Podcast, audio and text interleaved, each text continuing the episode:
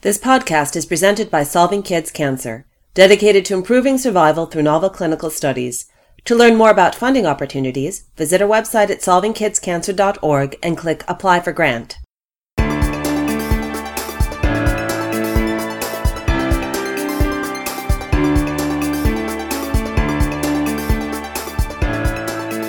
This week in Pediatric Oncology, the podcast about new advances for childhood cancer.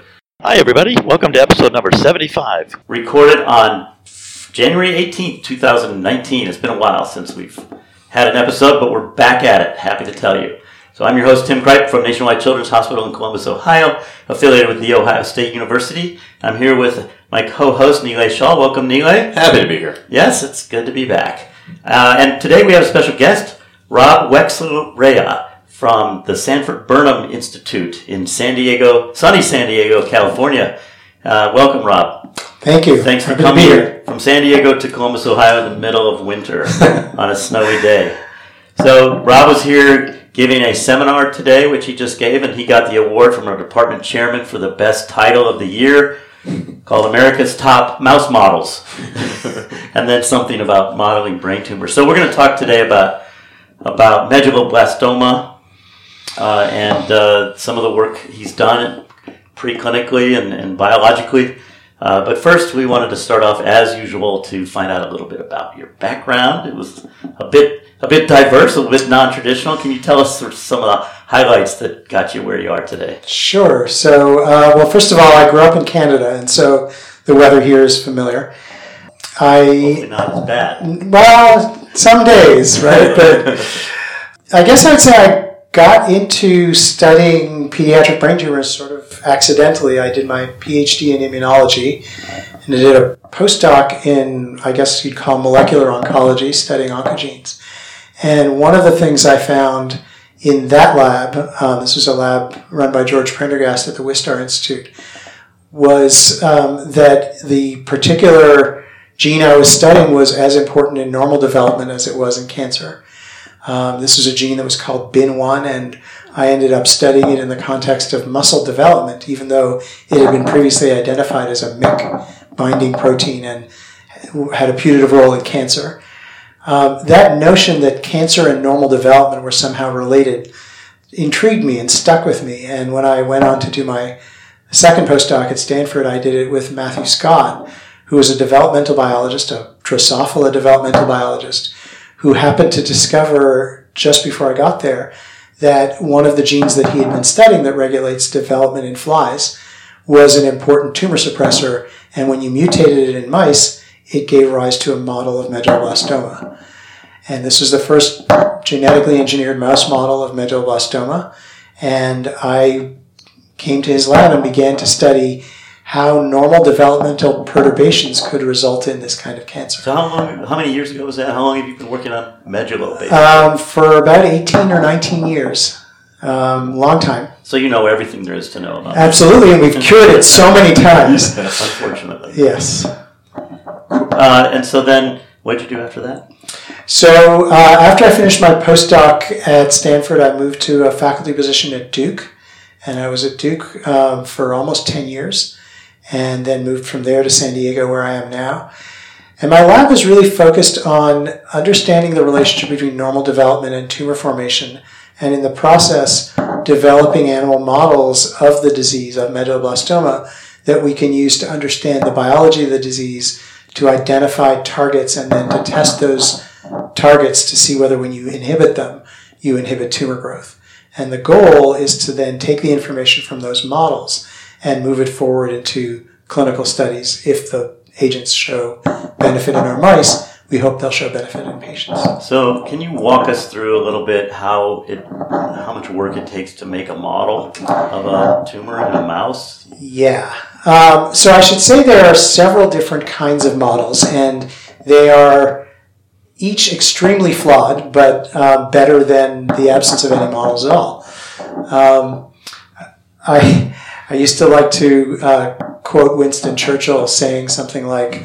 Um, democracy is the worst system in the world and the best one we have, or something like that. Most models are like that. We develop models, generally speaking, of two types. Um, we make genetically engineered models where we perturb a gene that we think might be important in tumor growth in the mouse or in cells from the mouse, and we see if that gives rise to a tumor. And then we make patient derived xenograft models where we get tissue from the operating room, we bring it back to the lab, and we inject it into the brain of a mouse, and we propagate that patient's tumor in an animal's brain.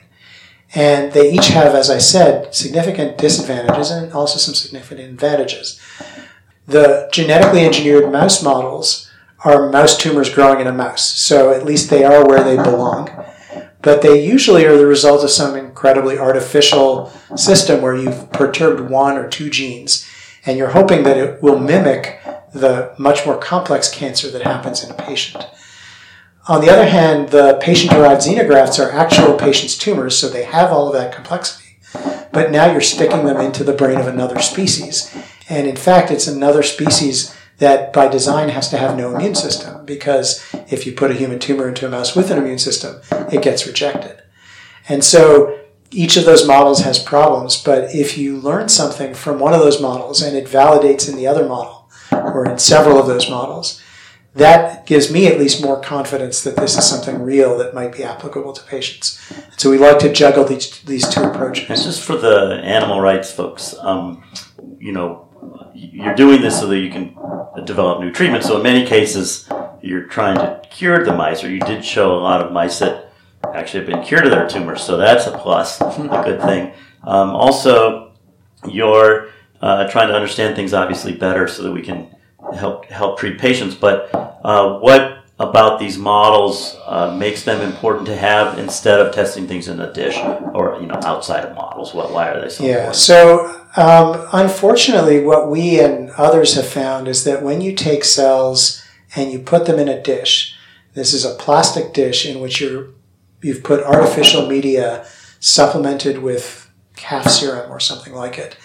Um, the cells that end up growing out are very different from the tumor that they were derived from. Um, they're different because, first of all, when you do this, 99.9% of the cells from the patient's tumor die. And then the cells that grow out are growing out in an abnormal microenvironment without all the other cell types they normally see, with the wrong kinds of growth factors and so on. And so, although there is there's a lot of study of cell lines derived from human cancer, and there is important information that comes from those. When it comes to validating those studies, um, often the results don't line up. And so we feel that it's really important to look at tumor growth in vivo in an organism because that's really, if anything, is going to predict efficacy in a patient. It's going to be efficacy in another species. And so not only are they not authentic, but they're not in the micro environment, immune cells and Yeah. vascular cells and everything else that's that's in the in the mouse. So Exactly. that, that emphasizes importance. obviously, you know, the, all the things that you emphasize are, are critical in demonstrating that uh, the the findings that we're seeing uh, outside of the living organism can be validated in the mouse. And you've hit on uh, on some of the limitations uh, already.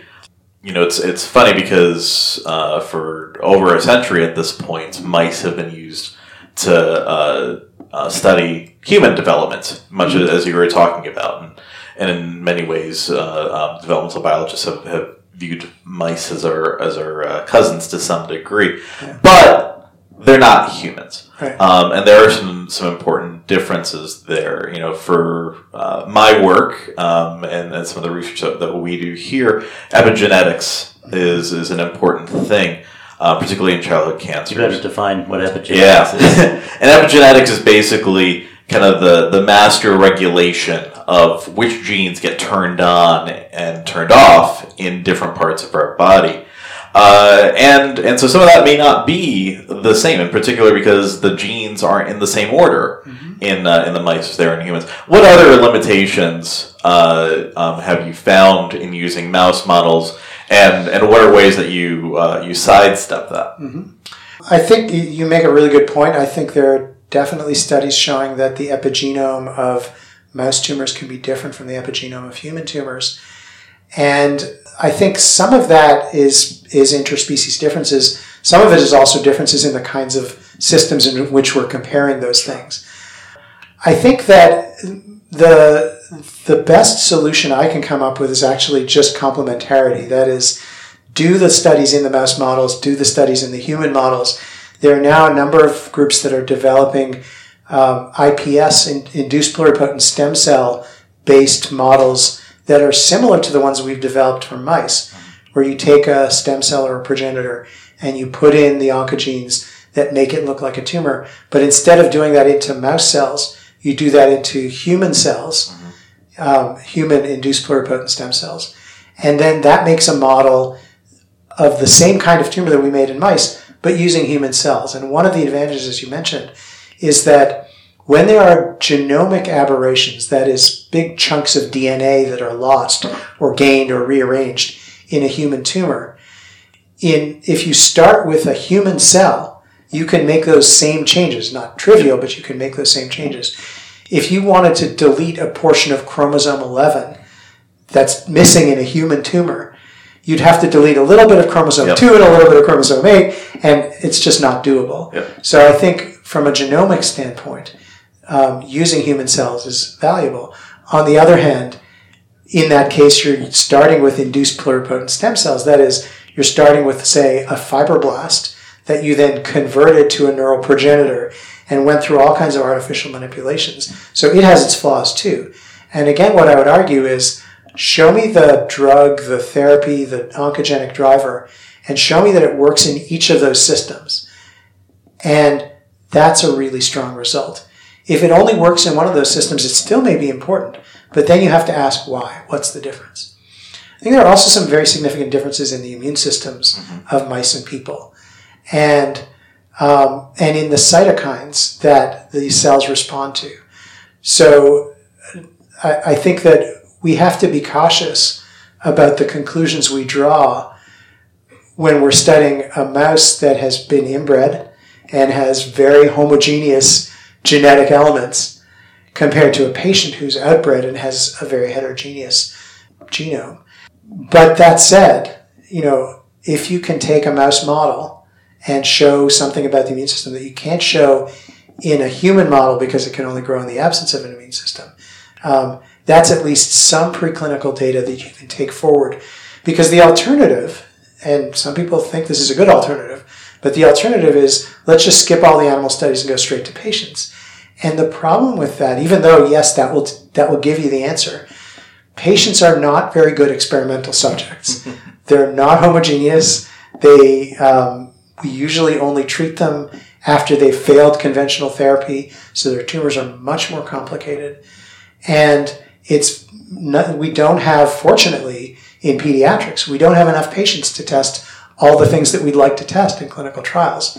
So, to my mind, we better find some mechanism for prioritizing and I think preclinical studies, really stringent preclinical studies, ought to be one way that we prioritize things for moving forward into the clinic. So, one solution to some of the challenges you mentioned is the humanized mouse. Yes. That we've been thinking about doing that you've been toying with. Can you tell us? For our audience, I guess. Sure. It sounds a little scary, a humanized it's a, mouse. It's a little just put tuxedos on them. yes. So the notion is that um, it, there, for a long time, actually, a lot of cancer studies were done only in culture dishes because if you had a human cancer cell line and you stuck it into a mouse, it wouldn't grow. Over time, people have developed mice with more and more compromised immune systems so that they are not able to reject the human tumor. And highly immunocompromised mice now become suitable hosts for putting human tumor cells into them. And so that's great. You can study them, but you then can't study the immune system.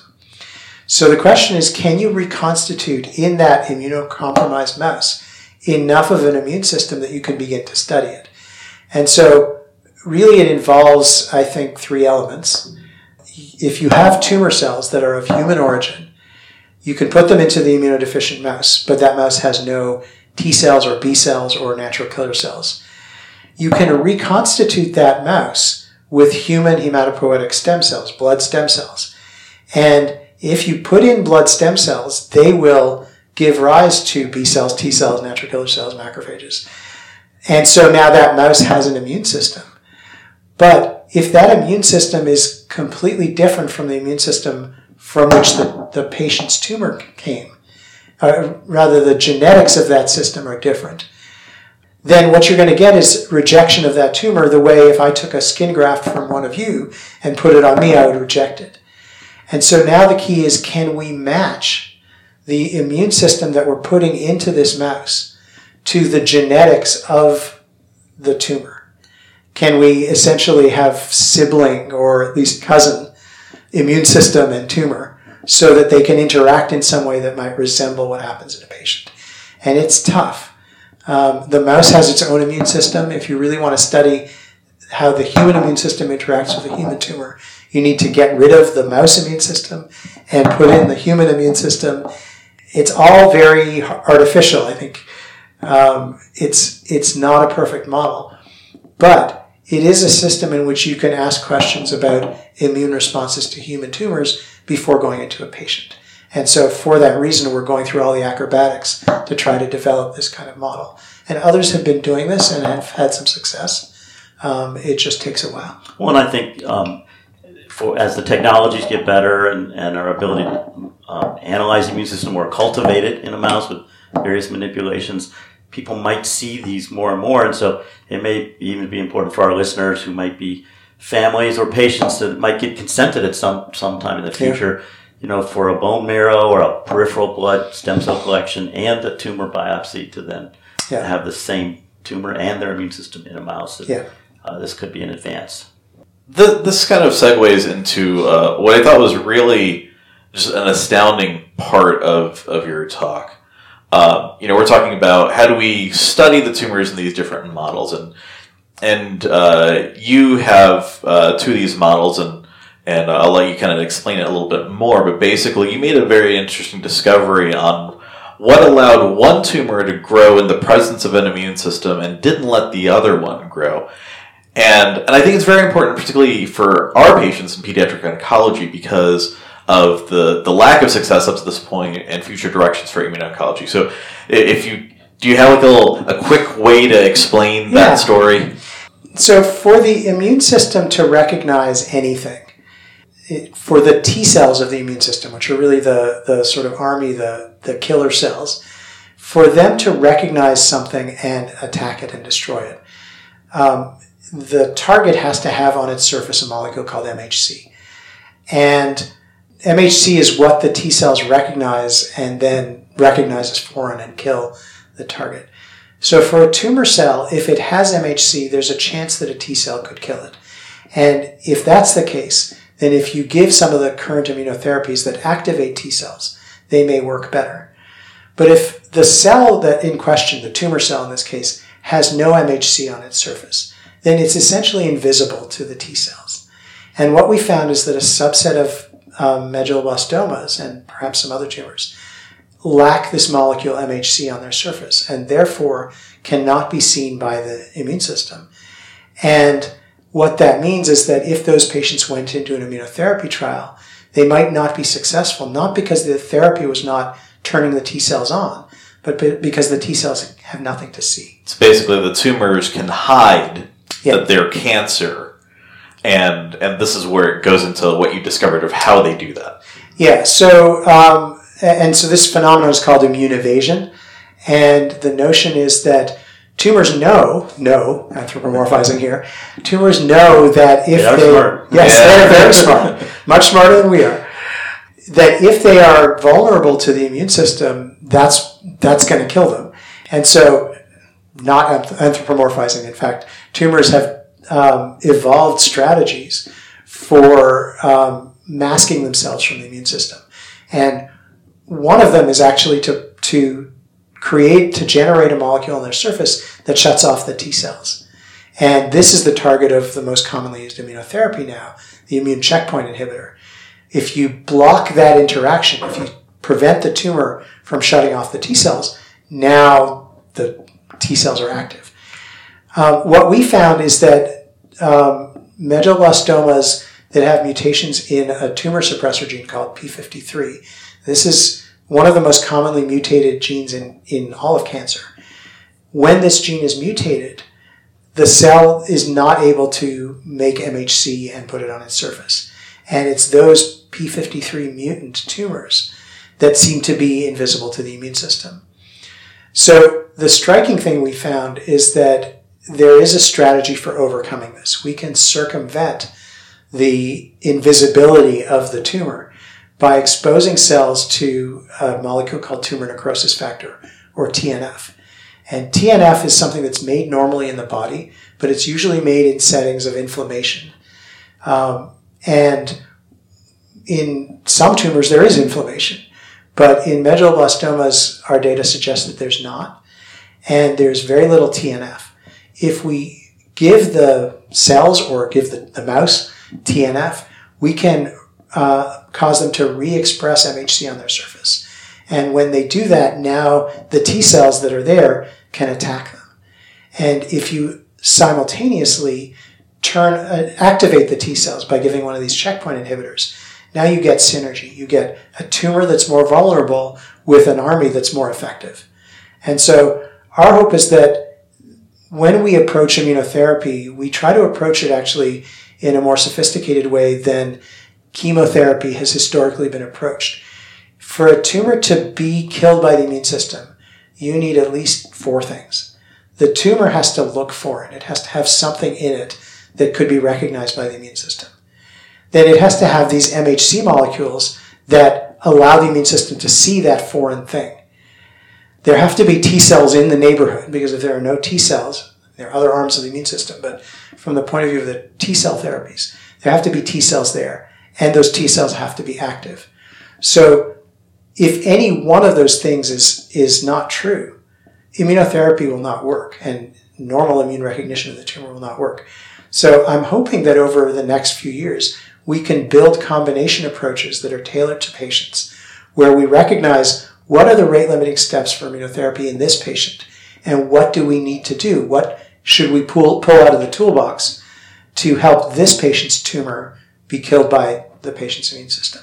We should qualify that, that uh, some immunotherapies won't work. Things like CAR Ts can be engineered to recognize tumors, Yeah. or BiTEs to recognize tumors without the MHC. But they still face the limitation of if the tumor is turning off the immune system otherwise. Sure, they yes. still have some And limitations. No, and so I think it's going to be at least tumor type by tumor type, if not patient by patient.